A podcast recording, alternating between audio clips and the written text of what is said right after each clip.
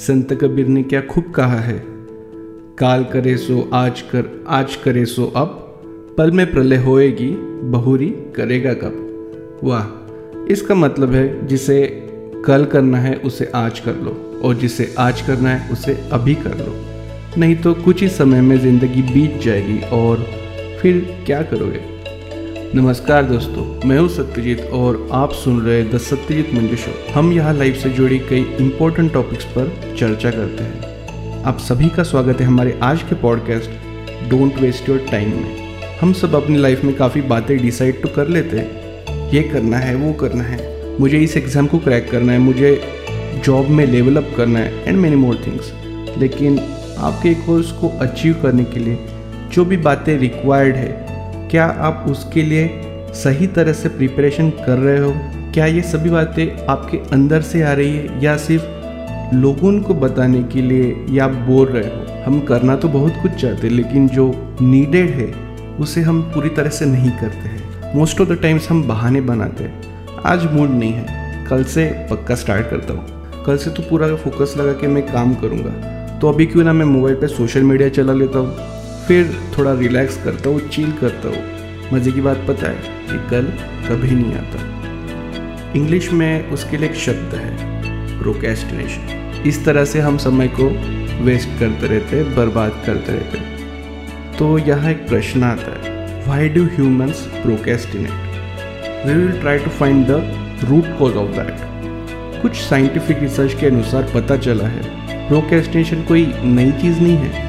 सदियों से चली आ रही है। अपने आप से कभी पूछना, क्या हम कभी सोशल मीडिया चलाने के लिए प्रोकेस्टिनेट करते हैं?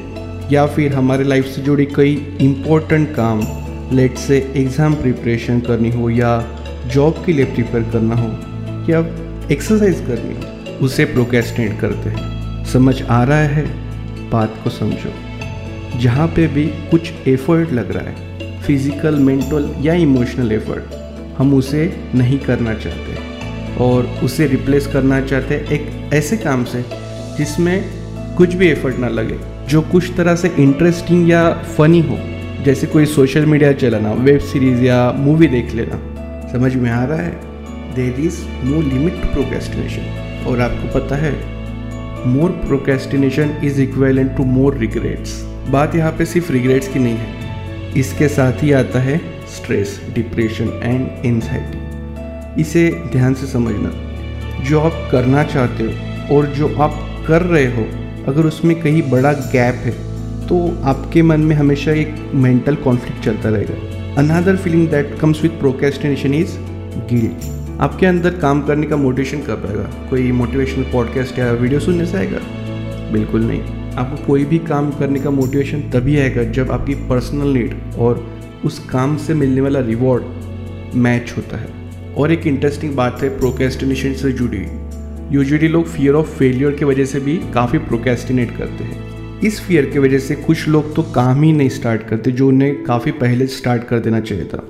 तो हम देख सकते हैं यूजुअली प्रोकेस्टिनेशन के कुछ कॉजेस होते हैं। जैसे लो एक्सपेक्टेशंस फॉर एग्जांपल कोई भी आप काम कर रहे हो, लेकिन उस काम को कंप्लीट करने का जो मोटिवेशन रहता है या सेल्फ कॉन्फिडेंस रहता है, उस काम को ख़त्म करने का, वो काफ़ी कम रहता है। तो low expectations is one of the main cause of procrastination needs का मिसमैच होना और फियर ऑफ़ फेलियर तो प्रोकेस्टिनेशन का सोल्यूशन क्या है? अगर आपको प्रोकेस्टिनेशन के कॉजेज समझ आ गए तो आप अपने आप से राइट क्वेश्चंस पूछ के ही उस प्रोकेस्टिनेशन के कॉज को सॉल्व कर सकते हो और इस प्रोकेस्टिनेशन की प्रॉब्लम से दूर हो सकते हो।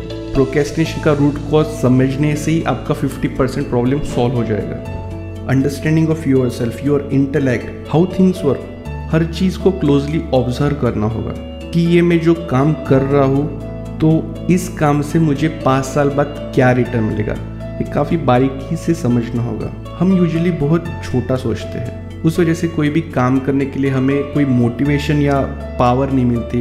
हम उस काम को फील नहीं कर पाते।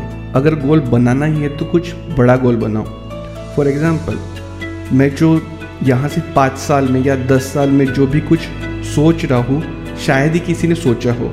इस प्रकार का एक बड़ा गोल बनाओ कि इससे एनर्जी नहीं आ रही आपके अंदर मोटिवेशन नहीं आ रहा है। ऐसे गोल्स करो जिससे आपके अंदर पावर आ जाए। आपके गोल्स इतने बड़े होने चाहिए कि आप टाइम वेस्ट करने का सोचो ही ना। क्योंकि आपको पता रहेगा, आपको कुछ बड़ा अचीव करना है तो आपका दिन का एक एक मिनट कितना वैल्यूएबल है। क्योंकि आप ये अफोर्ड ही नहीं कर सकते हो। गोल नॉर्मल होगा तो you can afford to waste your time लेकिन, जैसा हमने डिस्कस किया गोल अगर आप बड़ा सेट करते हो तो अंदर से पावर आएगा and you will stop wasting your time आशा कर तो आपको हमारा आज का एपिसोड पसंद आया होगा so friends this is our last podcast of season one thank you so much for your love and support we will soon back with season two with more power and positivity Thank you so much once again. Stay tuned for season 2. Till then, take care of yourself and bye for now.